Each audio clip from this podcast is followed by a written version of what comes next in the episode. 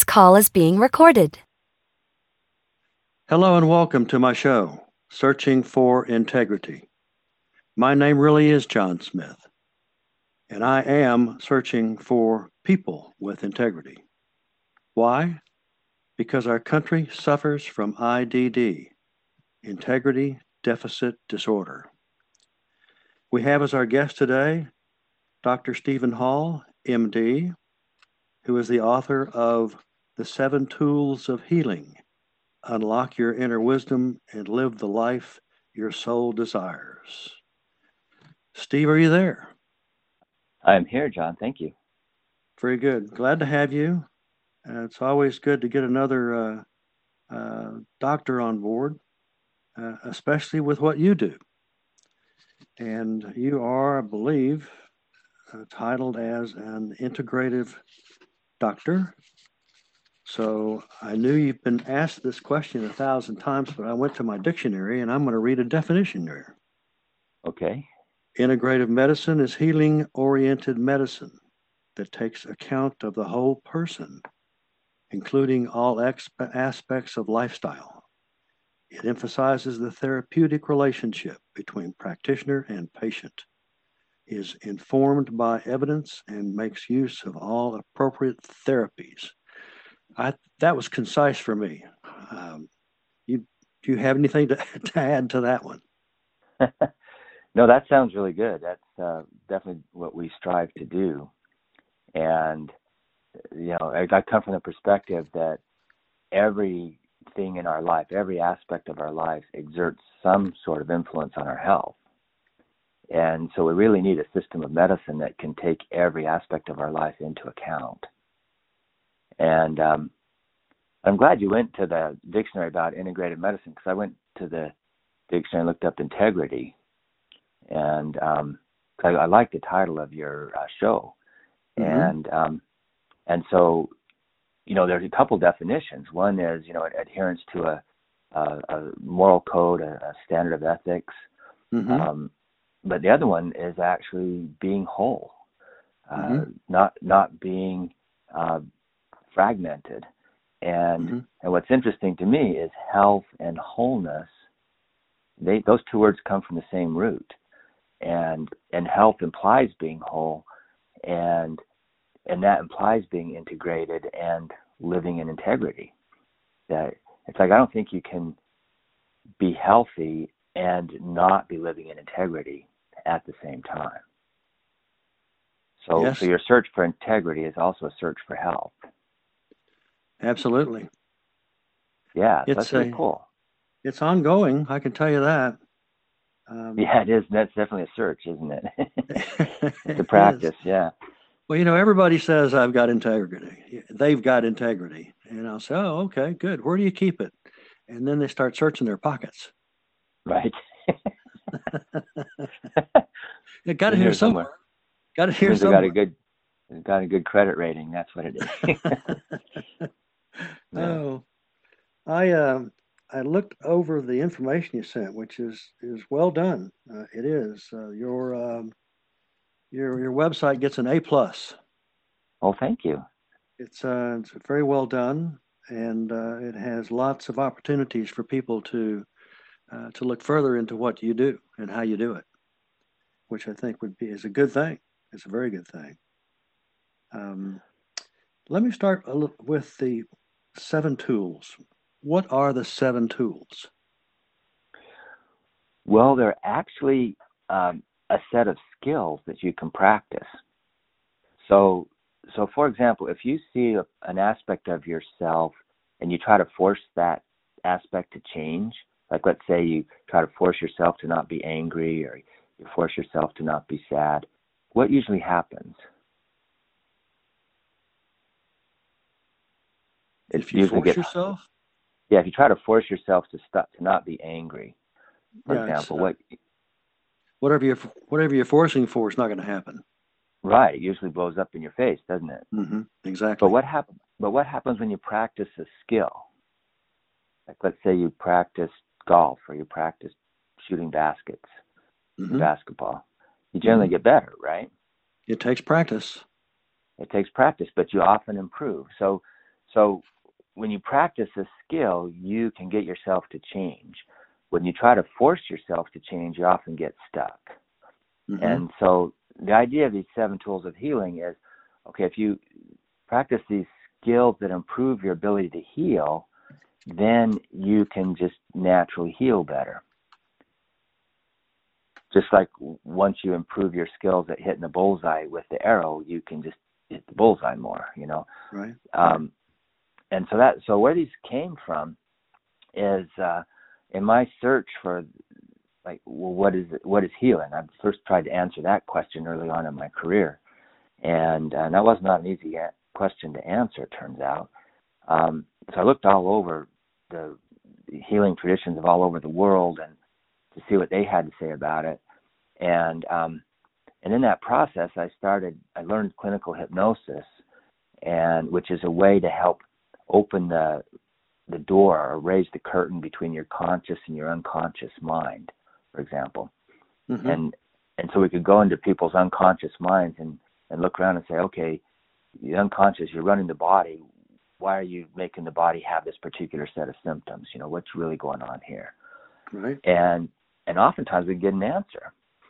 And what I noticed was that everybody has this deep wisdom inside of themselves and and that wisdom knows more about what that person needs than I do with all of my medical training.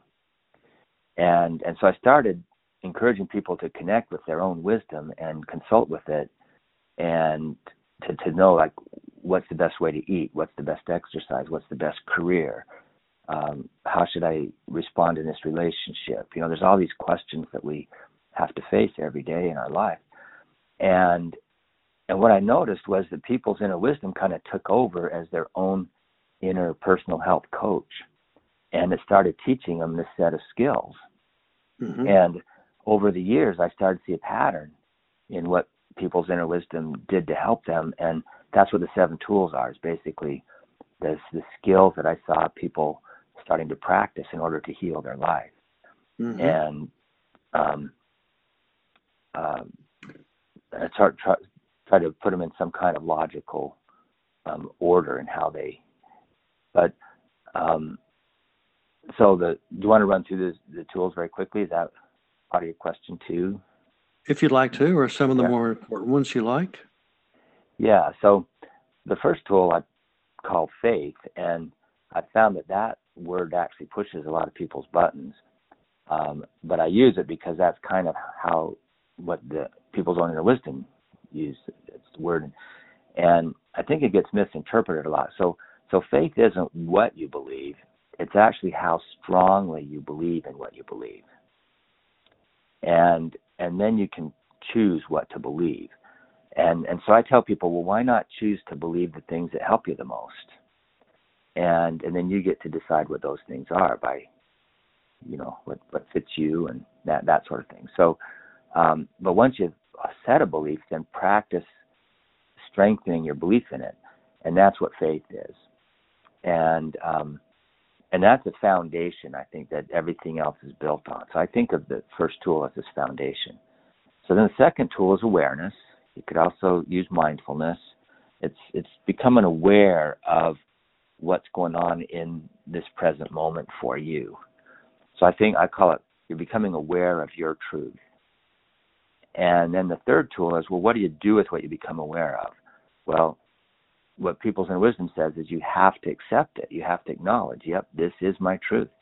Resisting it, denying it, analyzing it, rationalizing it, none of that stuff helps. So you just have to acknowledge it. And then the fourth tool is what People's Inner Wisdom always says is, well, just be kind to yourself about that. You know, give yourself a hug, get off your back about that. Mm-hmm. Mm-hmm. And and so I call that the kind the compassion the kindness. And so I see those three tools, uh, the awareness, the acceptance, compassion, as, as sort of this engine of, for change, for interpersonal change. Mm-hmm. And and if you keep practicing those skills and bringing those skills to whatever you're going, whatever's going on for you in this moment, like are you sitting here stuck in traffic? Are you really upset by something you just heard on the news? Are you sick and tired of being locked up with COVID. you know, how, however Exactly. you're feeling, right? Sure. and and then just be kind to yourself about it and and i call that kindness the alchemist because it's what actually works to change if Mhm. you get in and try to force it to change it doesn't change but the kindness does it so your heart knows how to change things basically is what it boils down to Right. and Right. And then the fifth tool just happens when you bring enough compassion to enough parts of your truth. Uh, forgiveness just makes sense. And and again, I find there's misunderstanding about forgiveness in our society. It doesn't mean you condone. Like if somebody hurt you, forgiving them doesn't mean you condone what they did. Doesn't mean that what they did was okay. It just means that you've let it go. You're not. It's not hurting you anymore and and so forgiveness is for you. It's not for whoever hurt you. It's for, it's for your Right. own benefit. from the from the forgiver. yeah. It's for your and that's why why i think every world tradition teaches forgiveness as Mhm. it's so important for healing. Otherwise you just keep loading boulders into your backpack and pretty soon you can't walk anywhere anymore. Hmm you know? And um and then the sixth tool is kind of interesting. I, I call it um gratitude but have you ever had that you know you, you work through an issue and you sort of have that aha moment at the end like oh that's what this is all about. Mm-hmm. Sure. yeah. Yeah. And and it's, it's almost like you can pull the curtain aside and see how spirit is working behind the scenes. And and you just get this this kind of sense of awe washes over you. That's what i call that gratitude. And when somebody reaches that point in their healing then i know they've gotten the healing that was intended from that experience so i've had people get that experience from having cancer, from having AIDS, from being in car accidents, um, you know, getting autoimmune diseases, and um, and that's that's I use it kind of like the yardstick for when healing has happened. And then the seventh tool I think is important for um, your audience too because that's right action. And when you look at the definition of integrity, it implies that you act with integrity. It implies an action, right? That that you speak with integrity, that you treat other people with integrity. Mhm. Um, so that's what the seventh tool actually is: is right action. Um, how do you actually what what do you actually do in the world to bring about the results that you want? And and my thesis is if you act out of integrity, you're likely to like the results a lot more than if you're acting out of fear or acting out of anger or you know there's so many other things that can motivate our actions Correct. Correct. so that's the, just a quick summary of the seven tools? I think the um, the uh, you know people today. you- You've mentioned the COVID. Yeah, it's causing a lot of uncertainty, and it Yeah. won't go away. We can't make it go away. We, it, we blow it away, and it, it comes back. And I underlined that particular statement. Um, people work effectively. Can they work effectively when there's uncertainty in their lives? Well, we're we're meeting the test now. exactly and uh, in that process, I just I scribbled some uh, some items right here, right when I was reviewing this morning, and I had a fairly lengthy period of time in my life that was extremely stressful, Mm. and I made a list here of how I got through it. And the first one was courage, strength, belief in oneself. There's the faith, Mhm. truth and and forgiveness and uh, even today I, I i found a place on the internet that i could order a shirt t-shirt that said forgive on it. And on sunday when i walk the dog i wear that t-shirt and i get a lot of waves. I bet you do. i do. I do. Now, that is that's- great.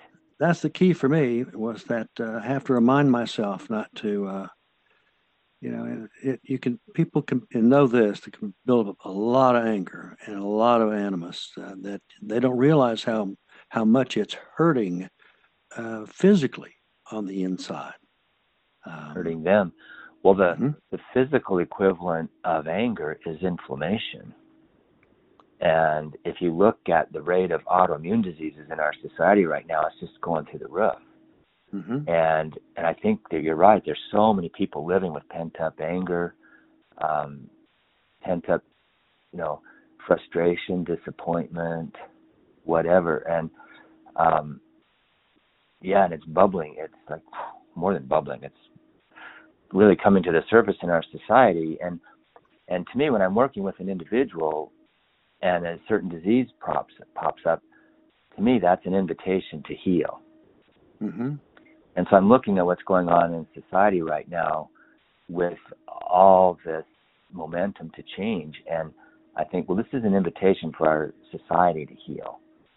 Mhm. Um, we really need to heal the roots of gender inequality. We need to heal the roots of racism, um, the the roots of protectionism. You know, isolationism. Just these, because when people do that on an individual level, they don't heal.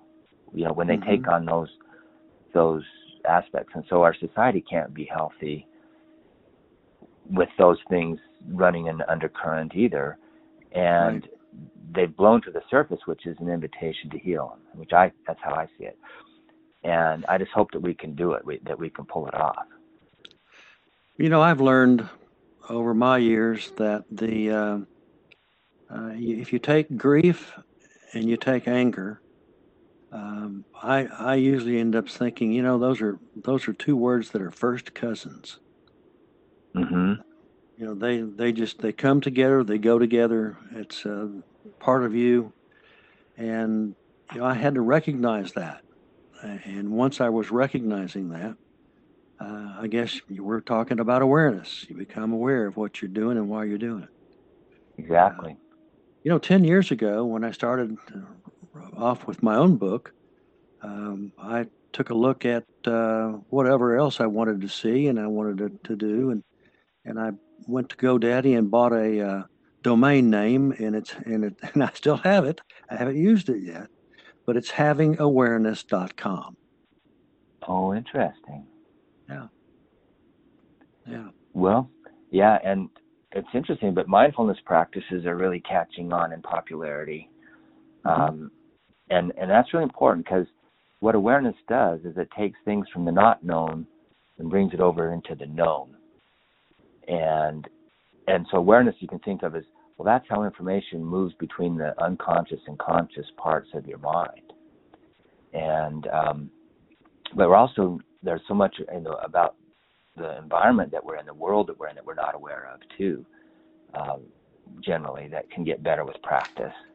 Mhm. So, so you're onto something. I think you're onto.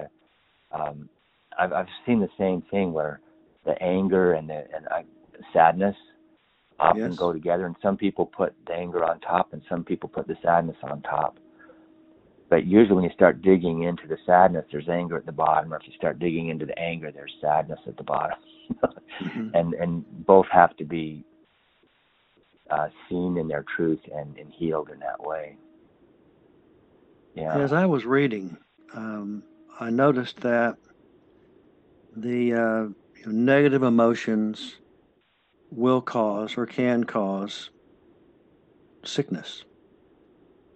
And is it, and I so here I go with, my categorizing mind. Do certain emotions cause certain sicknesses?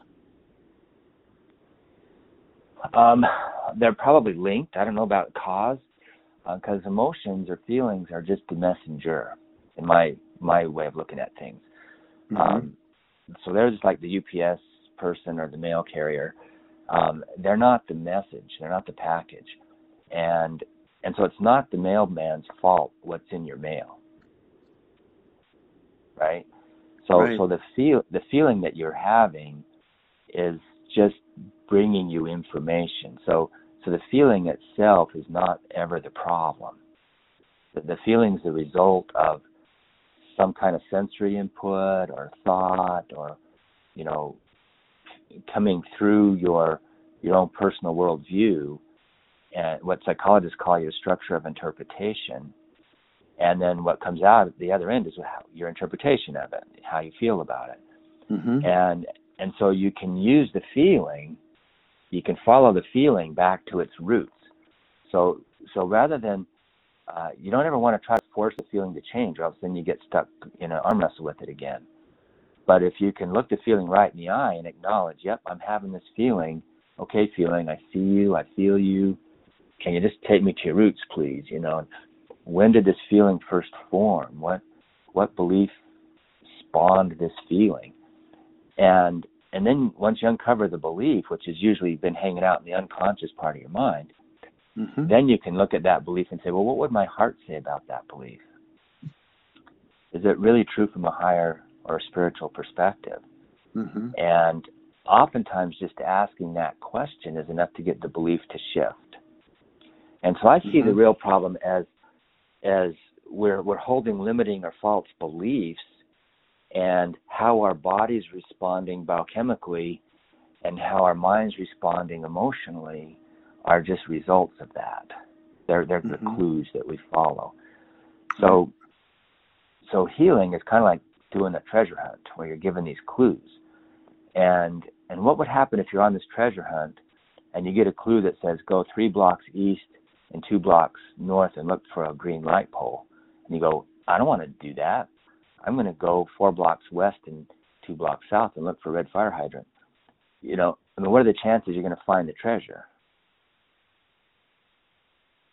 If you keep altering the clues, right? You're running all your chances zero. Right. But we do that with the clues our body's given us all the time. Mm-hmm. We're, we're constantly changing the clues. So the vast majority of our the things we do in medicine just shut the body up. They don't Mhm. get us listening to the body Right. or listening to, and the body's just the spokesperson for that deep inner knowing as well. So what you really want, want to do is listen to that deep inner knowing. Right. And and so, go ahead. Sorry. No, I was just clearing my throat. Oh, okay. But yeah, so that's how I see it is that and, and we get hung up on feelings a lot in our society, but trying to manage your feelings is what I call addiction. And if you can really work in a healthy way with feelings, which I spend a lot of time talking about that in my book, um, what it means to be healthy with your feelings. And we're coming out with a class shortly. We've got it all recorded. We're just doing the final, you know, production parts of it on how to teach your children to be healthy with their feelings. Because if kids can grow up automatically being healthy with their feelings, they can save themselves a lot of problems in their Right. life. Yeah. And Once upon a time, I thought that there were two basic kinds of medicine. One was uh, allopathic, and the other was homeopathic. And the more I began to read about about what has, I guess, transpired, is now we've got uh, holistic, we've got uh, integrative, we've got functional. Um, it's um, you know let me back up a little bit. Where does homeopathic medicine fit within all this? well, technically, homeopathic medicine is a, uh, a form of medicine developed by a guy named Hahnemann back in the 1800s, and he basically discovered that, or his his idea was that um, a symptom is your body's attempt at trying to get back into balance once it's gotten out of balance. Mm-hmm. And so you do something that actually stimulates the symptom and it helps your body get back into balance better. Mm-hmm. So, but he also found that if you, like, let's say, you know, your fatigue is your body's saying you need to sleep, and so, um, or, or insomnia is that your body can't sleep, right? And that's what happens when you drink lots of coffee. So, if you have insomnia, then you take homeopathic coffee in order to sleep. And but what he found is if people took coffee, they stayed awake longer. It didn't actually help. So he discovered that if he uh, diluted it down in a very specific way, using what they call succussions, which we don't need to get into, but um, that actually worked better. So homeopathy is its own system of medicine Uh, Mhm. You might be thinking naturopathy, like what naturopaths do, you know, with herbs and hmm and nutritional supplements and stuff like that. Mm-hmm. Um, but you're right. There are so many different ideas about healing and what causes disease and how to best respond to it. And and I I did the same thing when I started surveying all around the world, looking at all these things. Like, um, you know, what does Chinese medicine have to offer that conventional medicine doesn't include? What does Ayurvedic medicine have to offer? Uh, what do the Native American healing systems have to offer? Uh, so I searched out all those things, and and I found a way to get them all to fit together in a cohesive framework. And because before it's been like trying to get water and oil to to mix, and and not gonna not gonna happen. no, not unless you keep agitating it. which is what how but um have you come across Ken Wilber's work by any chance in your searching? No, I don't. Ken Wilber, yeah, he's a he's a philosopher and he I think you'd love his work because he's come up with a roadmap for how to go from a newborn baby to a fully actualized human being by again integrating all these different practices from around the world. And he wrote a book years ago called The Marriage of Sense and Soul, where he was using his ideas to try to come up with a way that science and spirituality could work together. Um, because they're not mutually exclusive like so many people think they are. And I took those ideas and figured out how to get conventional medicine and alternative medicines to work together. Yeah. And that's why I call what I do integral medicine. Steve, we're at a point where I'm going to ask you where are all the places that people can find you on the internet? How do they how can they find you? My private practice is at just my website with my name. It's uh, www.stephenmhallmd.com, and and I can do um, telemedicine consults um, all over at this point. Um, and but I'm I'm physically situated in Issaquah, Washington. If you're ever out this way. Um, and then I have another website for the seven tools called the7tools.com, but it's the number seven, not spelled out. And and there there's information on our classes. There's information. There's a lot of free uh, content to help you get started. Um, yeah, I really, um, you know, I've come to believe that these seven tools, if people could practice them, that they would really get unstuck. You know, I get so many people that come in here, they've been working on themselves for decades and they're still dealing with the same issues. Right. And to me, that's sad. That just means that they've been um, working too superficially to get to the real level that of change. And uh, Steve, I want to I want to I'm sorry, but I have to thank you now for being our guest. Um, well, John, thank you too for the work you're doing. I think it's great. Well, I'm I'm pressing on, uh, much like you. I um, I thank uh, I thank you, my listeners, for tuning in and uh, enjoy, hopefully, searching for integrity. So long and happy trails to all.